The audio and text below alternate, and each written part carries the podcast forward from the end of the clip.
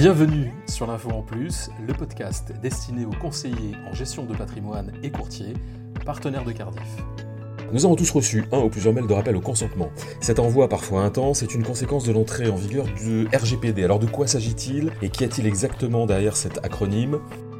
Pour décrypter RGPD et les impacts de ce texte européen, nous recevons aujourd'hui Solène Préjean. Solène est responsable juridique, distribution et digital data chez BNP Paribas Cardiff. bonjour Solène. Bonjour. Alors Solène, première question, que signifient euh, ces quatre lettres RGPD RGPD, ça veut dire Règlement général sur la protection des données. Protection des données, c'est-à-dire on parle de données Personnelles. Alors, qu'est-ce qui se cache derrière ce terme données personnelles? Le champ de la donnée personnelle, c'est très vaste. Parce qu'une donnée personnelle, typiquement, c'est une donnée qui permet d'identifier directement ou indirectement une personne. Donc, c'est une notion qui est interprétée très largement. Ça, si on donne quelques exemples pour voir concrètement ce que ça représente, c'est par exemple l'adresse IP.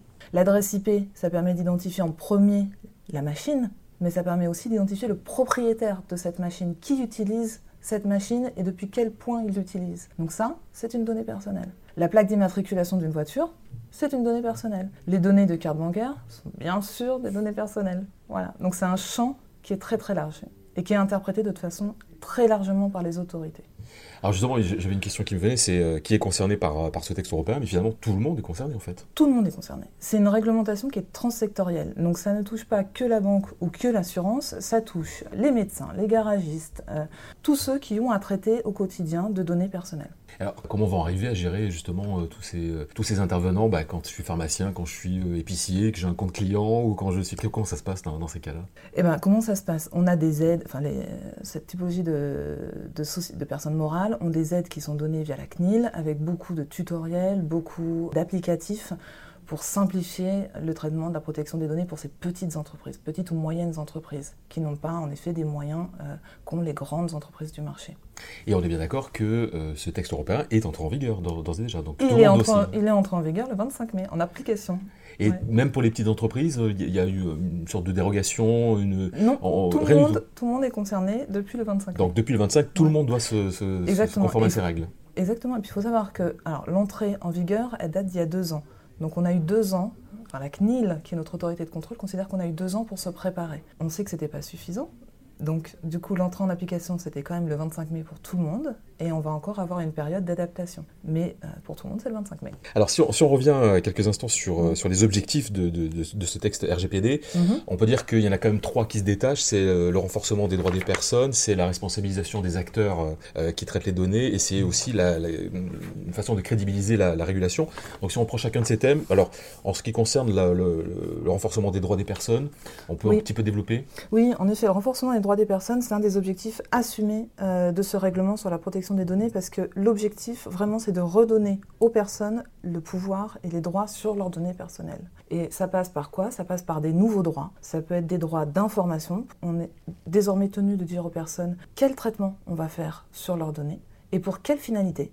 Voilà. Pourquoi on collecte ces données? Qu'est-ce qu'on va en faire de ces données personnelles? Combien de temps on les conserve aussi, typiquement? Et euh, les personnes ont ensuite des droits de rectification, de modification, même un droit à la portabilité, c'est-à-dire de faire porter leurs données auprès d'un autre professionnel. Voilà, c'est un droit qui aujourd'hui génère beaucoup de difficultés sur la place en termes de mise en œuvre. Mais voilà, le renforcement des droits des personnes, ça passe par tout ça. Et alors techniquement, euh, en tant qu'individu, si je veux justement euh, faire valoir mes droits, comment, comment je dois procéder? Comment ça marche? Eh bien alors là, c'est, euh, ça passe donc par l'information, les modalités d'information qu'ont mis en place les, différentes entreprises, typiquement pour Cardiff. Sur la page du site internet cardiff, cardiff.fr, il y a une notice protection des données où on explique à nos assurés, à nos clients, comment exercer leurs droits. Voilà, avec une adresse unique, un point de contact unique pour faire leur demande. Alors, quand, quand vous parlez de, point de contact unique, c'est point de contact unique pour l'ensemble de Cardiff ou pour l'ensemble des données euh, traitées? L'ensemble des données traitées par Cardiff. D'accord. Responsabilité des acteurs traitant les données. Donc là, pour le coup, on se met dans, la position de celui qui a les données et celui qui mm. doit, qui doit les, les, mettre à jour et en tout cas en informer les personnes qui sont concernées. Donc comment ça se passe exactement pour euh, responsabiliser ces acteurs? Eh ben, Ça aussi, c'est un principe qui est inhérent au RGPD, qui, qui est vraiment essentiel. C'est-à-dire qu'on on change avec le RGPD la logique en matière de protection des données. Sous l'ancienne réglementation, on était sur un principe de contrôle a priori des acteurs. C'est-à-dire que les acteurs, avant de lancer un traitement quelconque de données personnelles, ils devaient obtenir une autorisation ou faire à minima une déclaration auprès de l'autorité de contrôle. Et c'est qu'une fois qu'ils avaient fait ces démarches, qu'ils pouvaient lancer le traitement de données. Avec le RGPD, on change complètement de logique. On l'inverse même la logique pour être plus précise. Parce que les acteurs vont pouvoir lancer ce traitement de données sans faire de déclaration préalable, en tout cas dans la majorité des cas.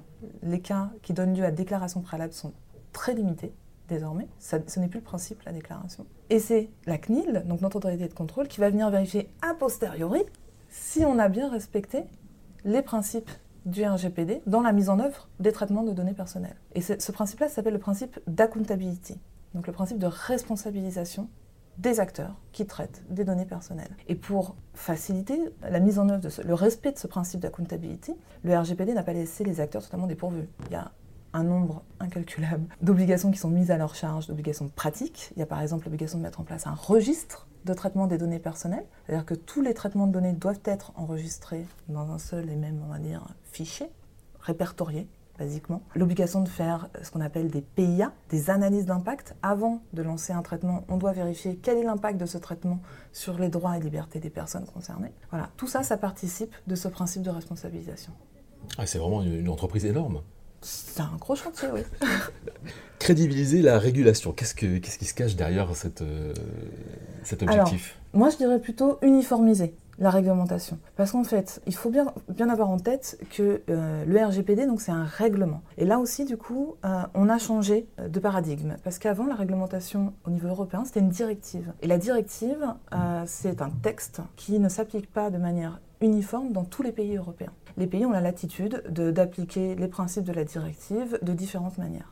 A l'inverse, avec un règlement, l'application doit être identique dans tous les pays.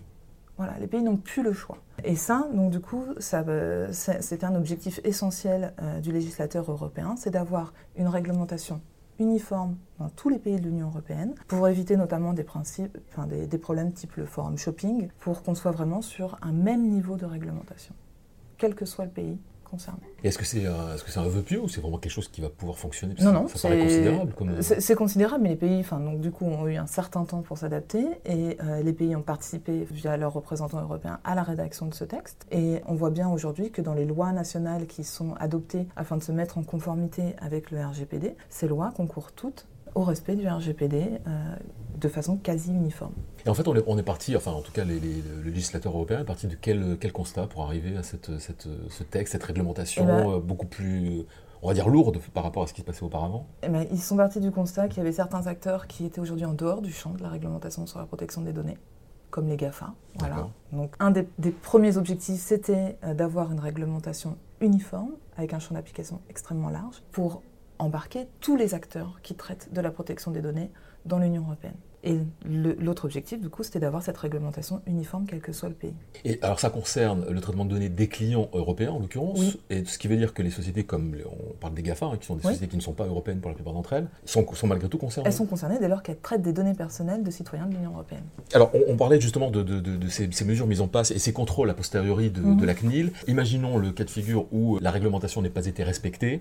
Est-ce qu'il y a des sanctions oui. et comment elles s'appliquent? Alors les sanctions prévues par le RGPD sont extrêmement lourdes. Là aussi, on change vraiment de logique. On est par exemple au maximum sur une sanction qui peut être de l'ordre de 4% du chiffre d'affaires d'une compagnie. D'accord.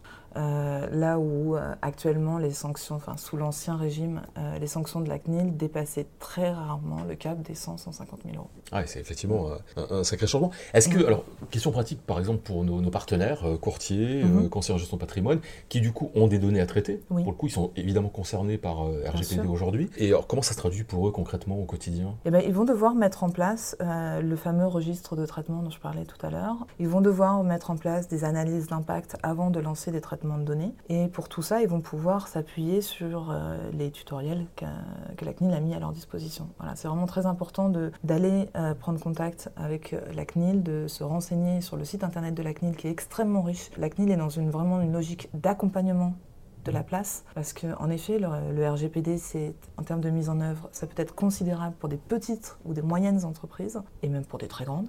Et donc du coup, la CNIL euh, met régulièrement à jour ses tutoriels. Elle prend compte des remarques que la place lui apporte sur les tutoriels afin d'améliorer au fur et à mesure ces tutoriels. Donc il faut vraiment qu'ils prennent attache avec la CNIL et qu'ils utilisent toutes les aides qui sont mises à leur disposition. Quel que soit le volume de, clients, euh, qu'on Oui, ait 10 oui. clients ou qu'on ait euh, 2000 clients, c'est la même chose en fait. Exact. Enfin, c'est la même chose. Du coup, Ouais. en termes matériels, ça va être plus compliqué à mettre en œuvre, mais les obligations restent les mêmes. ouais. Alors RGPD, euh, on, on considère que c'est pas simplement une évolution pour le coup, parce que là, on- ce qu'on vient de se dire, c'est que c'est carrément une révolution dans le, dans le milieu du traitement des données aujourd'hui. Alors, je dirais que ça dépend pour qui. Moi, je suis plutôt.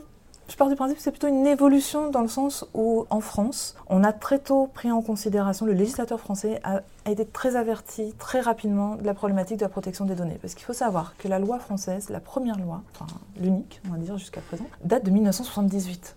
Et en 1978, on était quasiment les seuls dans l'Union européenne à avoir adopté euh, ce type de réglementation. Euh, de mémoire, il y avait une réglementation quasi identique dans les pays nordiques, mais c'est tout. Et la première réglementation au niveau européen est arrivée en 95. Donc vous voyez l'écart.